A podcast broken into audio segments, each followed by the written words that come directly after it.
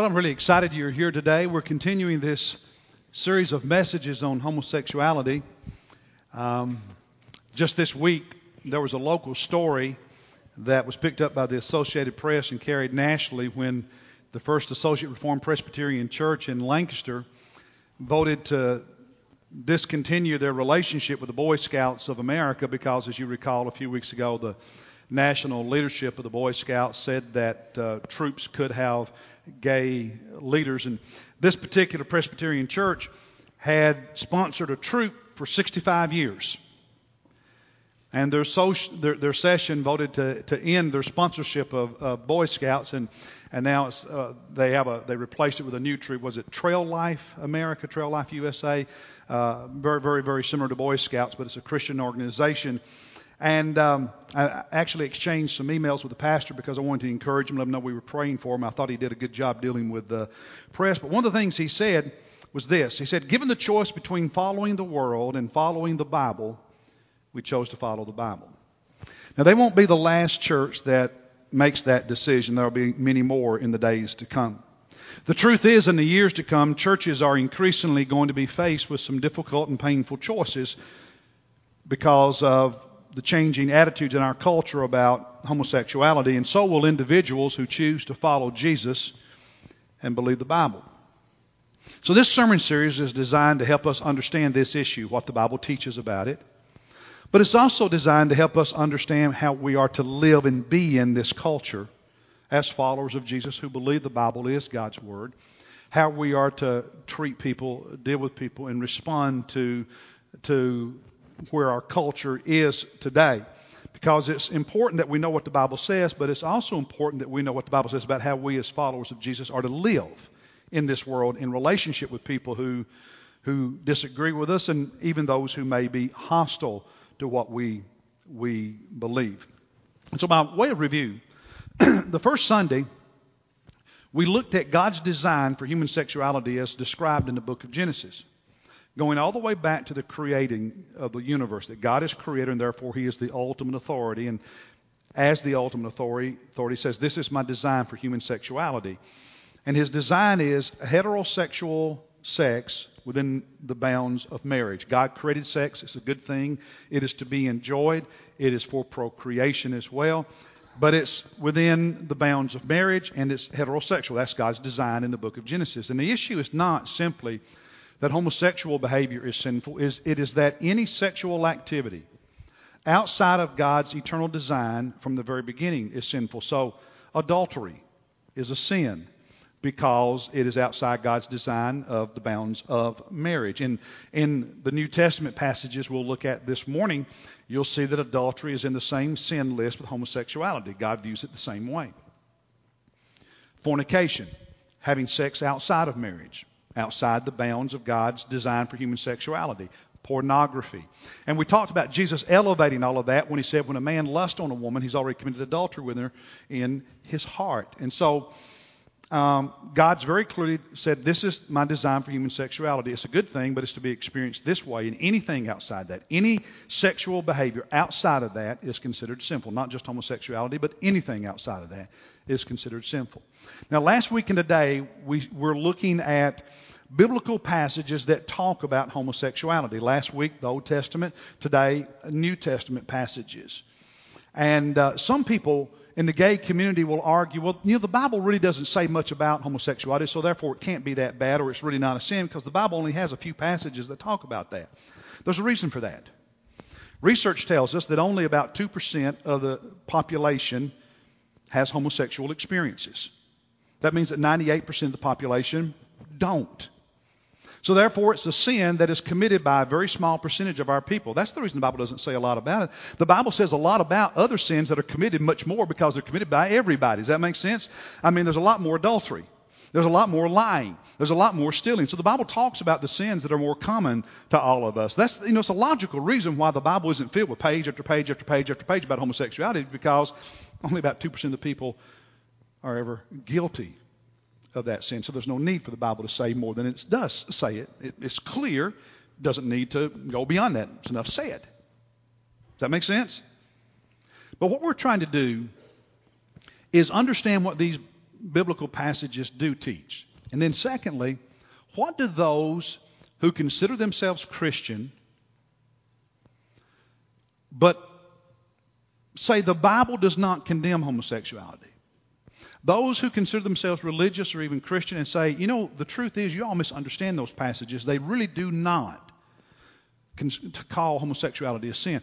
What do those persons say about these particular passages. So we're trying to understand the passages and also trying to understand what the pro gay community says about these passages. All right? So today, if you will, we're going to look at New Testament passages. Open your Bible to the book of Romans, chapter 1, please. The book of Romans, chapter 1. Then we'll look at two more passages we'll consider together. Are you ready to do some Bible study? Now, I know it's been kind of heavy on Bible study the last three weeks. That's not a bad thing. I mean, just think of it like eating fried chicken without gaining any weight. It's really good for you, okay? I mean, Bible studies are never a bad, never a bad thing. So we're going to do some more Bible study today, looking uh, at New Testament passages, and we're going to start here in the book of Romans, chapter one. And remember, remember what I said to you each week. It's important you hear all of these sermons. If you miss one, that you go watch it on the website or on television. Um, because if you don't, you won't get the full picture, the complete understanding. And it's possible, I'm not saying you will, but I'm saying it's possible you might even get not just an incomplete, but even an inaccurate understanding of what the Bible teaches. And I want you to really understand this issue, this subject matter, okay? So if you missed one of the sermons, go to our church website, fbcrockhill.org, and at the top you'll see the menus. Click on the media menu, and then underneath that, the tab uh, sermons and you'll see all of my sermons. They're archived there. Homosexual series is there, and you can listen to whatever sermons you can listen or watch or download it podcast, whatever you want to do. Or you can turn on your television if you have Comporium, CN2, 9 o'clock Sunday morning, 9 o'clock Sunday night, and watch it on television.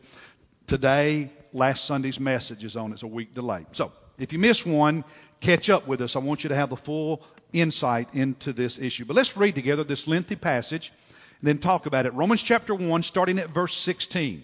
Romans 1, verse 16. Paul says, I am not ashamed of the gospel, for it is the power of God for salvation to everyone who believes, to the Jew first and also to the Greek. For in it, in the gospel, the righteousness of God is revealed from faith to faith. That is, it is written, the righteous man shall live by faith. Now, verse 18. For the wrath of God is revealed from heaven against all ungodliness and unrighteousness. Remember that word, A L L. All ungodliness and unrighteousness of men who suppress the truth in unrighteousness. Every time someone suppresses the truth of God, it results in unrighteousness or more sin. Verse 19. He says, Because that which is known about God is evident within them, for God made it evident to them. For since the creation of the world, his invisible attributes, his eternal power, his divine nature have been clearly seen, being understood through what has been seen, so that they are what, what has been made, so that they are without excuse. He's talking about nat- natural revelation. Now, you, you look at the complexity and the majesty of this universe and say, there's got to be a God. You, you look at the intricacies of the human body. It's not an accident. I mean, aside from what God has directly revealed about himself, just, just natural revelation tells us there has to be a creator, there has to be a God. This, this didn't just happen. It's too complex. It's too, it's too beautiful. It's, it, luck? Really? Really? Okay. Let's go on. Verse 21. He said, even though they knew God, they did not honor him as God or give thanks, but they became futile in their speculations. Their foolish heart was darkened. Verse 22 Professing to be wise, they became fools and exchanged, exchanged the glory of the incorruptible God, the eternal God that is not weak and never decays or dies, the incorruptible God, for an image in the form of corrupt. Uh, of corruptible man and birds and four footed animals and crawling creatures, things that die.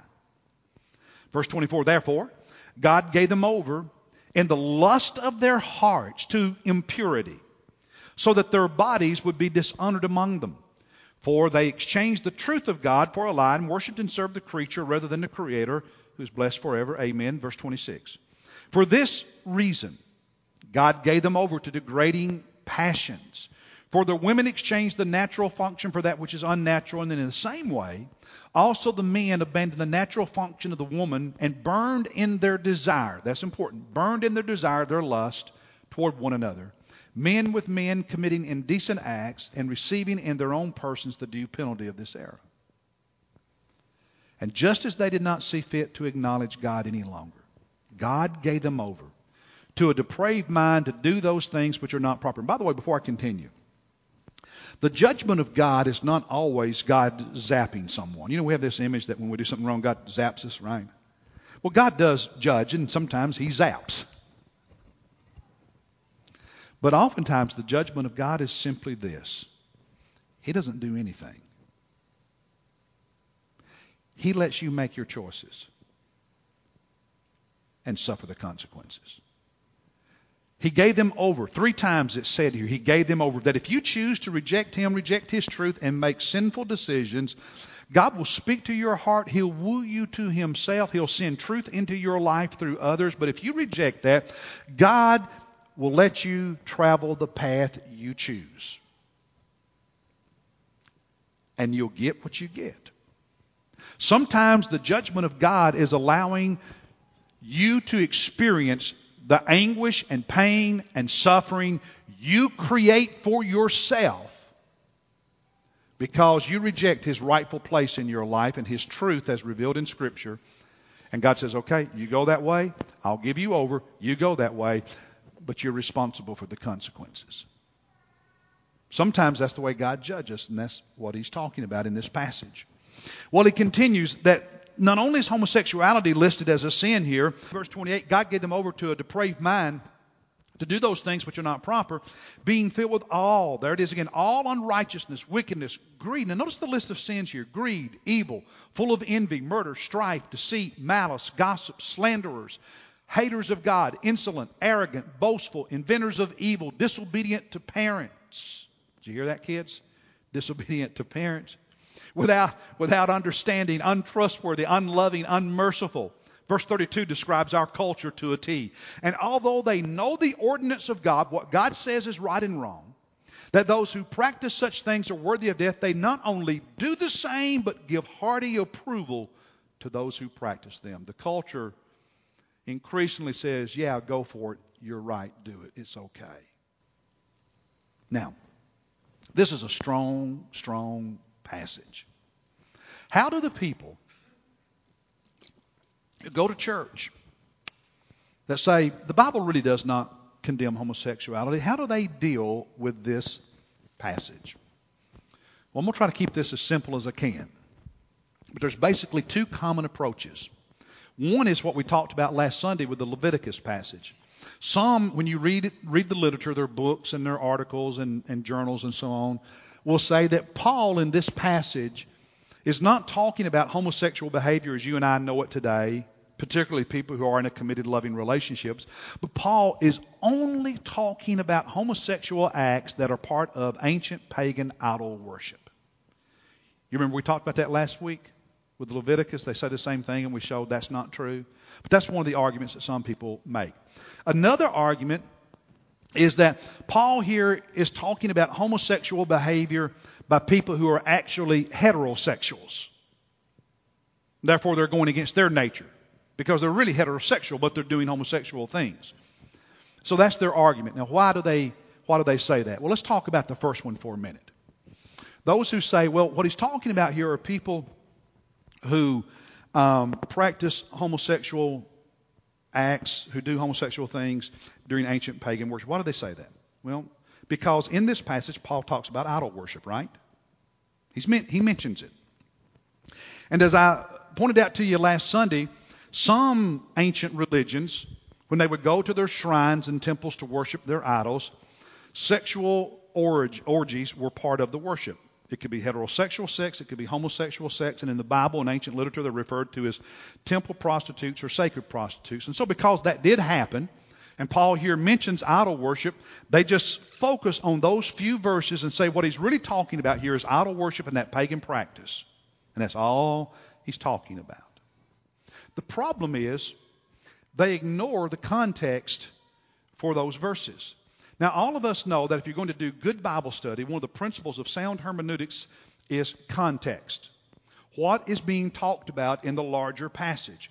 If you're going to read a story, a news account, have a conversation with someone, the context of what you're talking about matters. Because if you don't have context, you can drop in and pull two, three, four sentences out of any book, any article, any conversation, take it out of context, and manipulate it to say whatever you want it to say, right?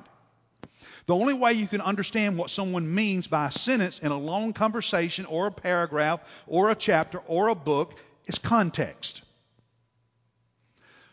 The context for chapter 1 is not idol worship.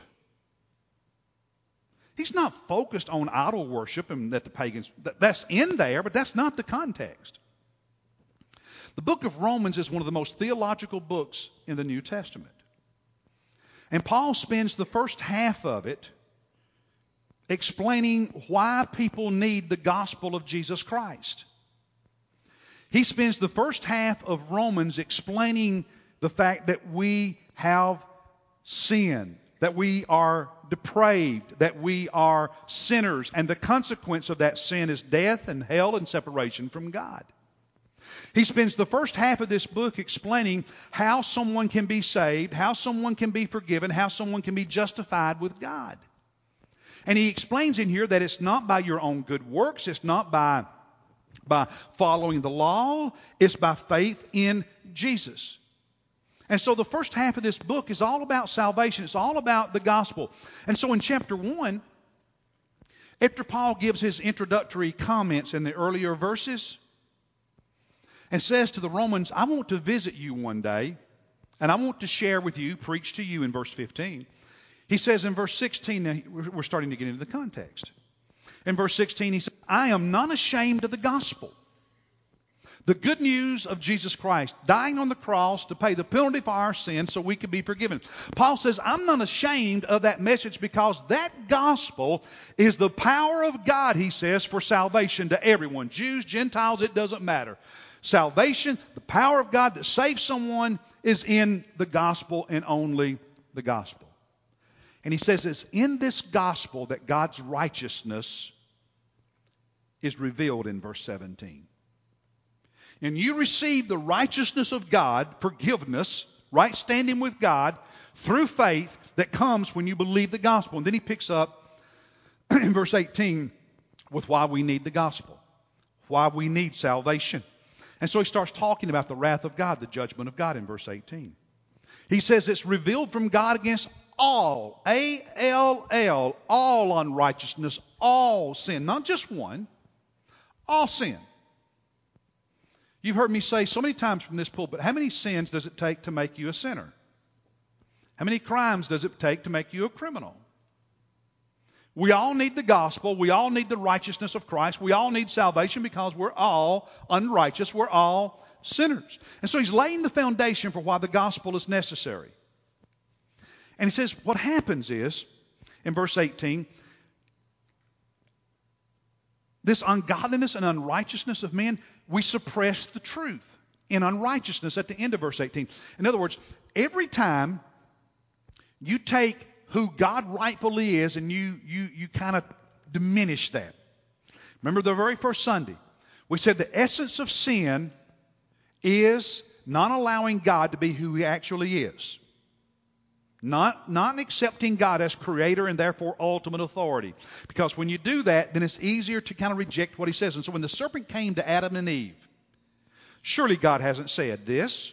He was diminishing God as creator and authority in their life. When you start doing that, then you start thinking for yourself, well, you know, yeah, I kind of, I don't think that's right either. And here's sort of what I think. And so you begin suppressing the truth. And what happens when you suppress the truth? It always results in, here he says, unrighteousness, more sin. Then verses 19 and 20, he talks about natural revelation. He said, The truth is, everybody knows there's a God if they just open their eyes and look at the universe.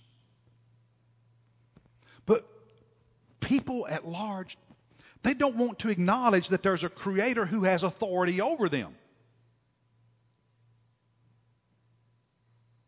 And so what do they do?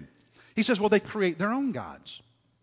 So he goes on in the following verses to talk about the creation of idols. Now, today, you and I don't create idols out of stone and wood and stuff, right? I mean, some people still do, but most people don't. But you know what we do? We still create our own gods.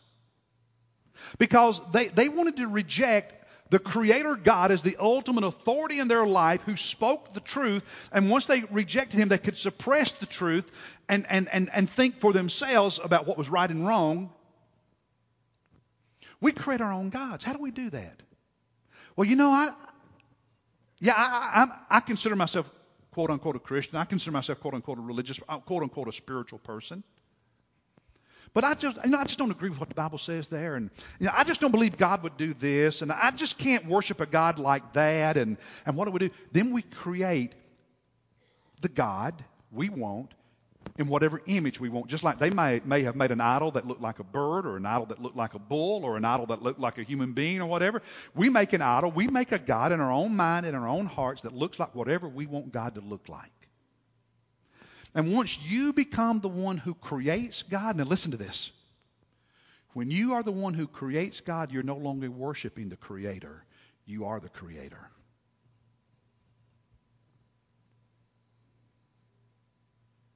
And that's why in this passage he talks about them rejecting God and becoming futile in the speculations of their own mind because you create a God that looks like you want him to look, that feels about things the way you want to feel about things, that thinks about things the way you want to think about things. You create your own God. And he says it's done in the lust of your hearts, the desires of your heart, because then all of a sudden that God begins agreeing with you about your behavior. Humanity's been doing that from the very beginning. That's the reason Genesis 1 is so important. In the beginning, God. Not in the beginning, Steve. Brother Jim, not in the beginning, Jim. in the beginning, God. Not in the beginning, me. Not in the beginning, you. And yet we keep wanting to move God off his throne and create the God that looks like we want him to look. And what he says in this, this chapter is when people do that, God may speak to them, but God will let them do it. God did not create you as a robot. You're free to make those choices, and God will let you. But doing that grows out of the lust of our hearts, he talks about. Because there's all these things we want to do. So we create a God that lets us do them. That's what idolatry is. And it's at the heart of every sin. And so Paul goes on in chapter 1 saying that shows up in a lot of ways. Now, as a vivid illustration, he says it shows up in homosexuality. Men doing what they would normally do with a woman with a man, and a woman doing what she would normally do with a man with a woman, homosexuality. But that's not the only sin that's mentioned here, is it? It's just the first one. And if, if, if the chapter stopped at verse 28, then their argument that he's only talking about idol worship and homosexuality that's a part of idol worship might have a little bit more weight to it. But it doesn't stop there.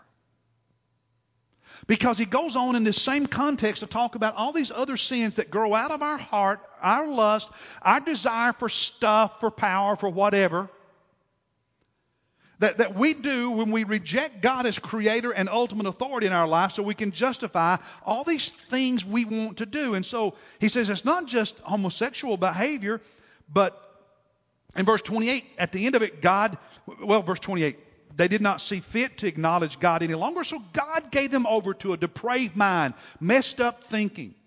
To do those, do those things that are not proper, earlier in this chapter, do those things that, that are from the lust of their heart, those things that are not proper, being filled with all, here it is again, all unrighteousness, wickedness, greed, evil, envy, murder, strife, deceit, malice, gossip, slanderers, haters of God, insolent, arrogant, boastful, inventors of evil, disobedient to parents, without understanding, untrustworthy, unloving, and unmerciful. God says all of these wrongs grow out of our human impulses. Our human instincts, our human desires, our human passions. That, that get out of control, if you will. That, that we justify, if you will. When we remove God from his rightful place as the creator and ultimate authority of the universe and suppress his truth for our own truth that grows out of the fruitless speculations of our own minds and our darkened hearts. And so the context here is not idol worship, it's a much, much bigger issue than that. It's why we need salvation. We're all sinners because at some level we've all rejected God's rightful place in our lives. And so he's giving the, the, the basis for the gospel in this passage. But I'm out of time. I've got to move on. What about those who say this passage is not talking about homosexual sin, homosexual behaviors we know it, because it's talking about homosexual acts by people who are heterosexual? What they're saying is this Paul and the people who wrote the Bible did not know anything about homosexual orientation. They did not know anything about people being born gay, if you will. And therefore, they could not possibly be talking about that because they didn't know anything about that. So he can only be referring to heterosexuals because that's what he thought everybody was. Everybody was a heterosexual. And if a heterosexual, therefore, was doing homosexual things, they were working against their nature. And so when he talks about doing what's unnatural, that's what he's talking about here. Now, you'll read this in books, you'll read this in papers and magazines. This, this is the kind of stuff you will hear from the gay community that believes the Bible says homosexuality is okay.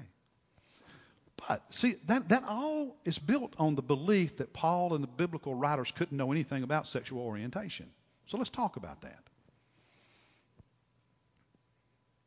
One, it ignores the fact of divine revelation that God, who knows everything, could inspire his writers to talk about anything he wanted to talk about.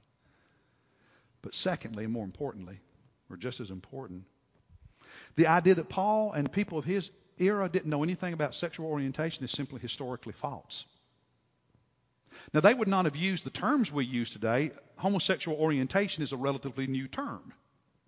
So they would not have used the terms, the vocabulary we use today. But you can go back 300 years before the time of Jesus and read Aristotle and Plato and others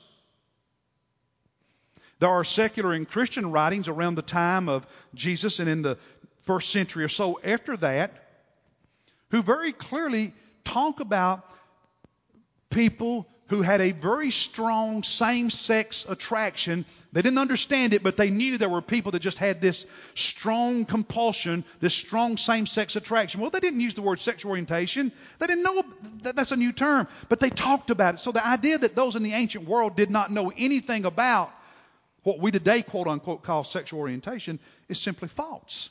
They knew there were people who had this strong urge. Paul was a very educated man. To assume he didn't know anything about that is an argument from silence that has very, very little credence to it. So, yeah, they knew about it. They just didn't call it what we call it, but they, they knew about it. When Paul talks about leaving what is natural for what is unnatural, he's not talking about a person's sexual drive. He's talking about this natural revelation that he's already alluded to in chapter 1. Remember, context? He's going back to Genesis and God's design for human sexuality when He created the universe and He created humanity. And He said, This is what's natural. This is what God created in nature, in the universe.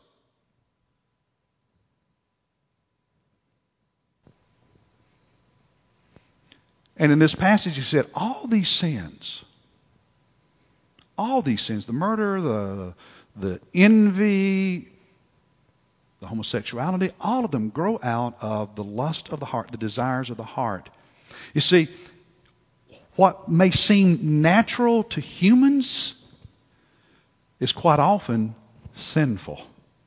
Not just homosexuality, but our human impulses and passions and desires that cause us to strike out. All those human compulsions and drives that we become addicted to. It's how sin works. It's how sin works. Well, I could spend the rest of the sermon here, but we've got to, we've got to, we've got to move on. Let's look at two more New Testament passages and we'll consider them together, okay? And won't take quite as much time on these. Turn in your Bible, please, to the book of 1 Corinthians. 1 Corinthians, chapter 6. 1 Corinthians, chapter 6. Let's read together starting at verse 9. He says, Do you not know that the unrighteous will not inherit the kingdom of God?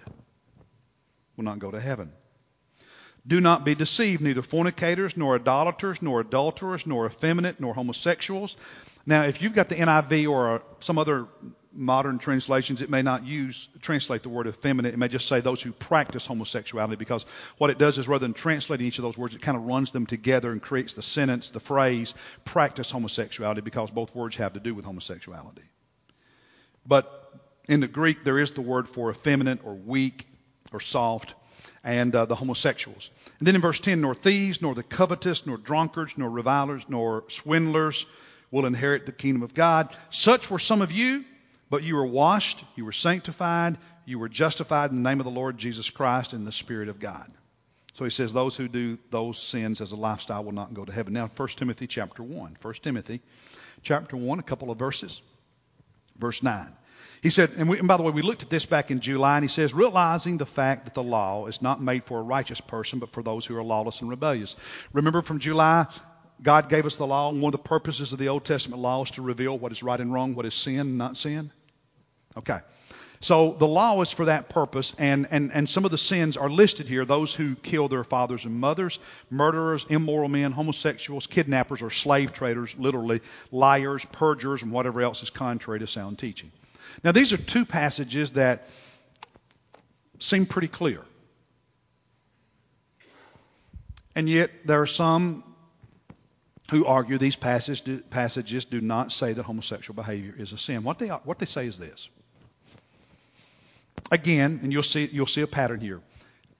It's, it's, it's, they didn't know anything about loving, committed homosexual relationships. So it's not condemning those kind of relationships. All it's condemning is promiscuous homosexuality.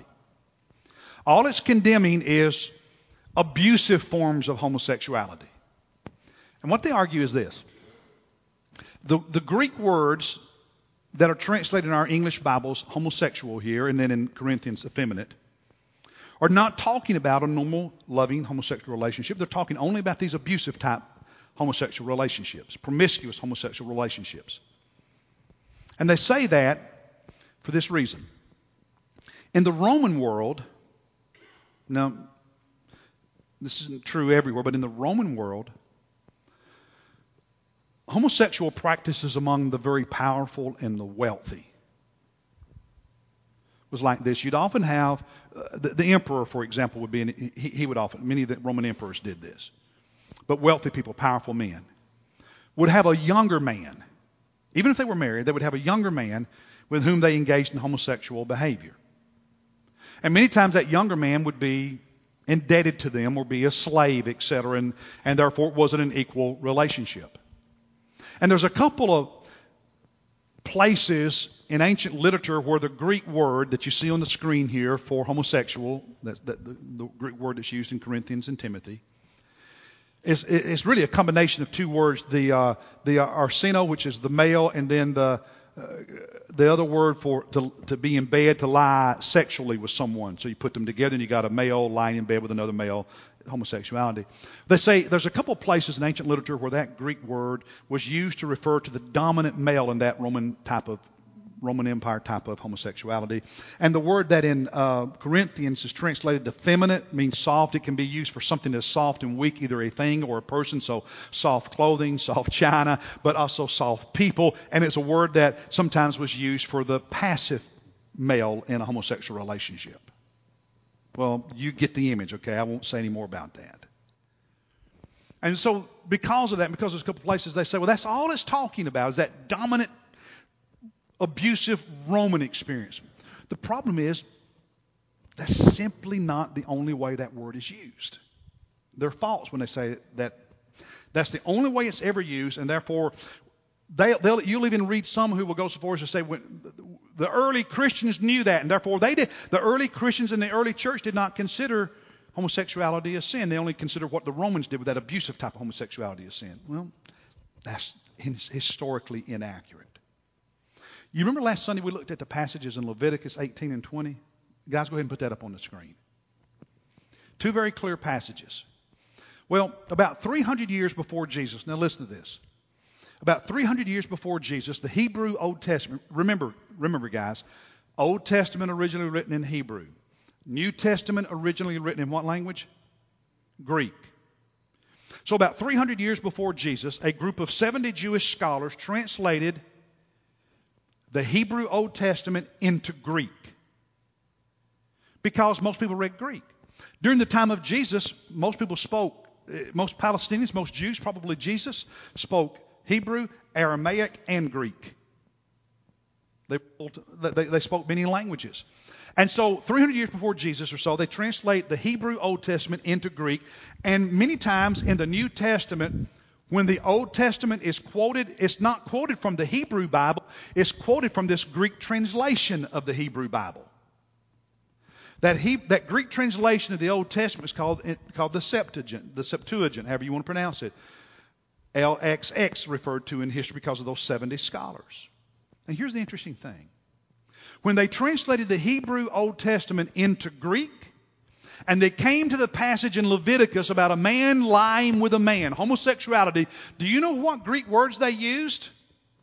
The ones that were on the slide just before this, the same words that Paul uses in Corinthians and Timothy. And so, therefore, to say that these Greek words only refer to this abusive type homosexuality that was practiced in the Roman Empire is historically inaccurate because 300 years before it was used to translate everyday homosexual practices. And so the word means exactly what the word means. And you'll read in the literature sometimes, they'll say, all these Christian scholars and theologians and all these Greek scholars over all the years have been wrong. We understand what this word really means, and we go back, and the early church would have would have understood that. Well, well, no, the the early church read when they read the Old Testament. Most of them read that Greek translation, the Septuagint. They knew exactly what the word meant. Now, you'll hear them say the early Christians, the early church didn't consider homosexuality a sin. Really? There was a document that was written in the mid to late first century so by the year 100, this document was being used in Christian churches as a, think of it like a curriculum to teach other Christians, a discipleship type material called the Didache. In that document, homosexuality is listed as a sin. And for the first few centuries, it was widely used in the Christian church. Early in the first century, a preacher named Barnabas wrote a long letter, a leader in the church. His letter became popular. In fact, there were some people who wanted to add it to the Bible. Written in the, about 100 to 110, 120 AD. Homosexuality is included in that letter in a list of sins. So anyone who says that the early church did not believe homosexuality was sinful, they're misstating history.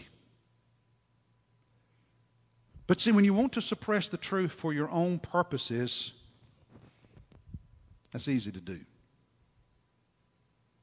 It's easy to do. Now,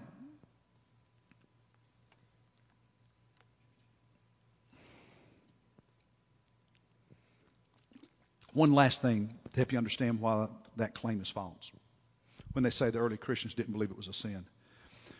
In the early days, the Roman Empire persecuted Christians, persecuted the church. In the 200s, the church, Christians, Christianity started becoming influential in the Roman Empire as the gospel spread. And then you had Constantine who was baptized on his deathbed.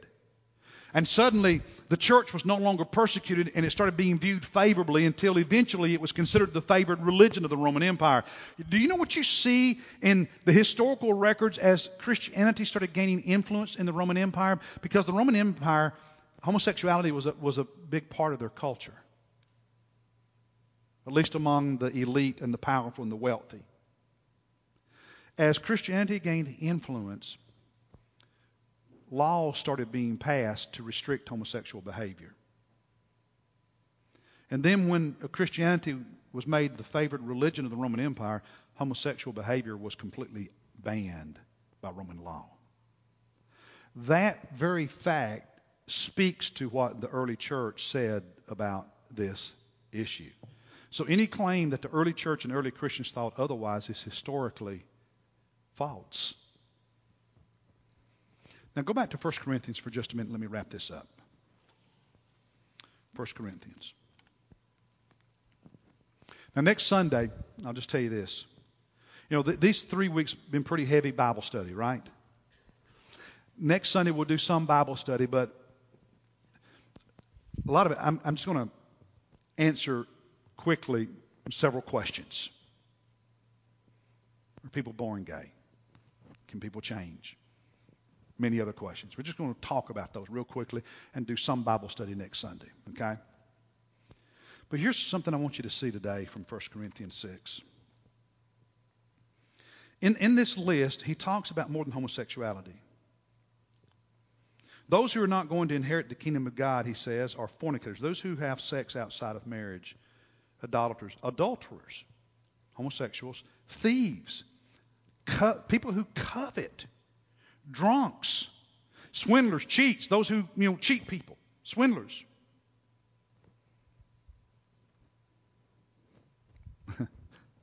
As some of you in here word, you're not going to go to heaven, right? Notice what he says in verse 11. Such were some of you. But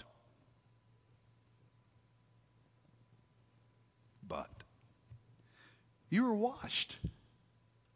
You ever gotten dirty and gone in and water and soap washed off, gotten clean? Washed in the blood, cleansed, forgiven. Such were some of you, but you've been washed, cleaned by the blood of Christ. The gospel. You were sanctified. You know what sanctified is?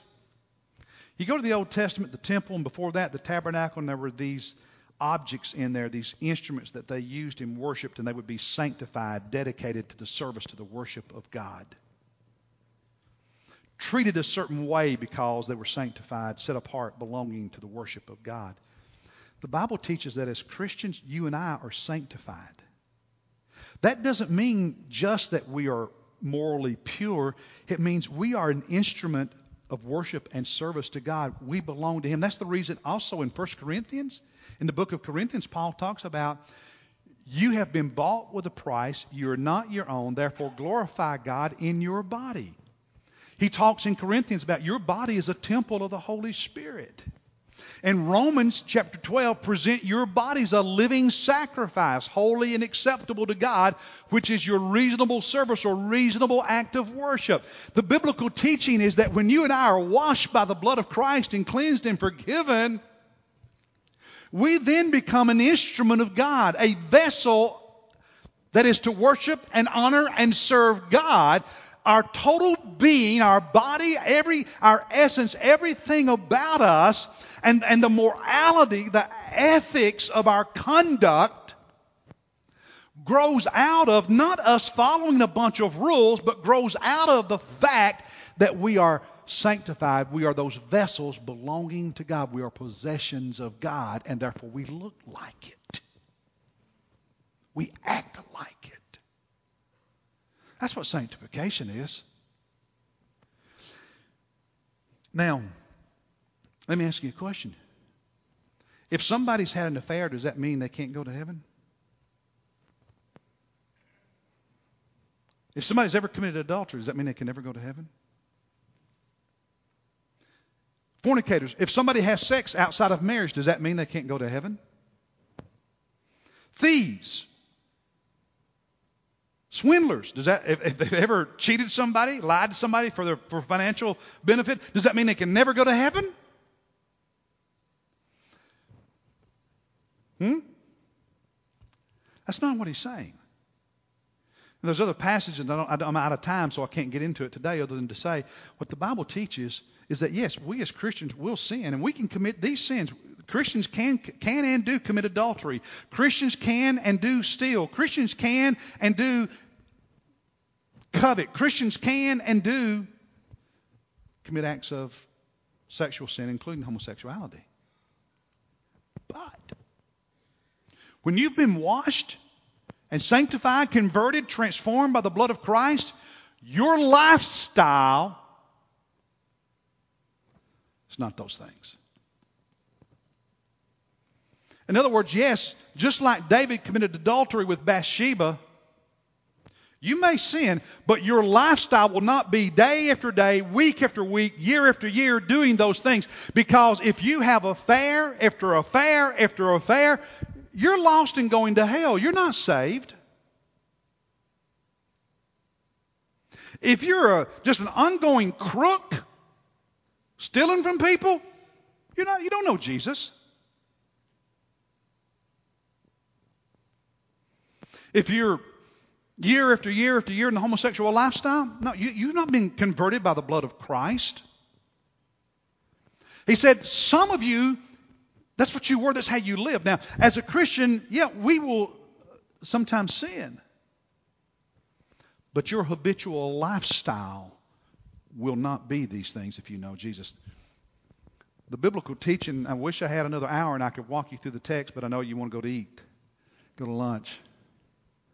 The biblical teaching that is if you've been washed by the blood of Christ and you're saved and you fall into sin, God's going to work in your life and woo you back to Himself, convict you, discipline you, and draw you back to Himself. And either you're going to return to God or God's going to take you to heaven early. But if someone lives year after year and decade after decade in these sins, they've never been converted. They've never been washed. Because a genuine Christian can't live on and on and on and on in these kind of lifestyles. It's none who we are.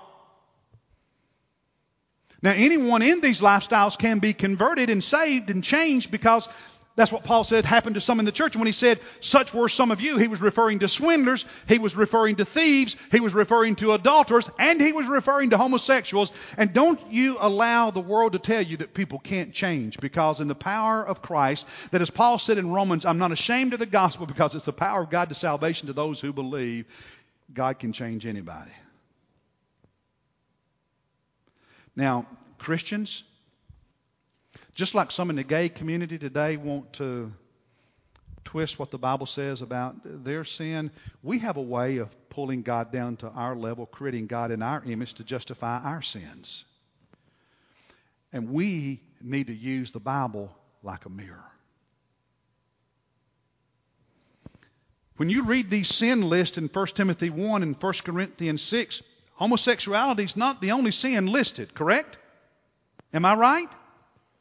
When you read the passage in Romans about people rejecting God's authority and rightful place as creator, homosexuality is not the only sin, is it? Is adultery in that list? Is sex outside of marriage in that list? Is stealing in that list? On and on and on we could go. It's in that list. Use the Word of God as a mirror and stop bringing God down so that you, in your own futile speculation, can justify your particular sins. Use it as a mirror. Use it as a mirror.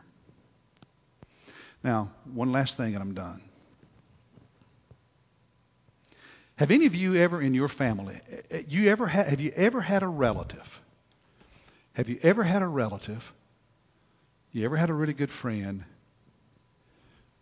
have an affair and because of it their marriage end? Anybody?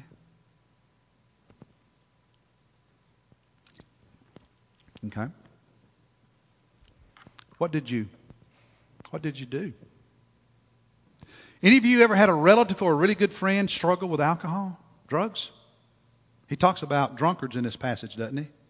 You ever had anybody struggle with that? What did you do? Did you say, oh, it was okay, you didn't do anything wrong? No. Right? You, you didn't say that. You said, no, what you did was wrong, right? But what else did you do? Did, did you pray for them?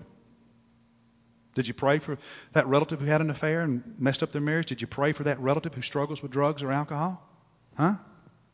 You didn't agree with them. You said you're wrong. What you did was wrong. You prayed for them, right? Did you love them? Did you, did you keep loving them? Well, that's what you do with homosexuals. Same thing. Same thing. They're wrong. The Bible's clear. You don't agree, but you pray for them and you love them, just like you do those who are guilty of all these other sins.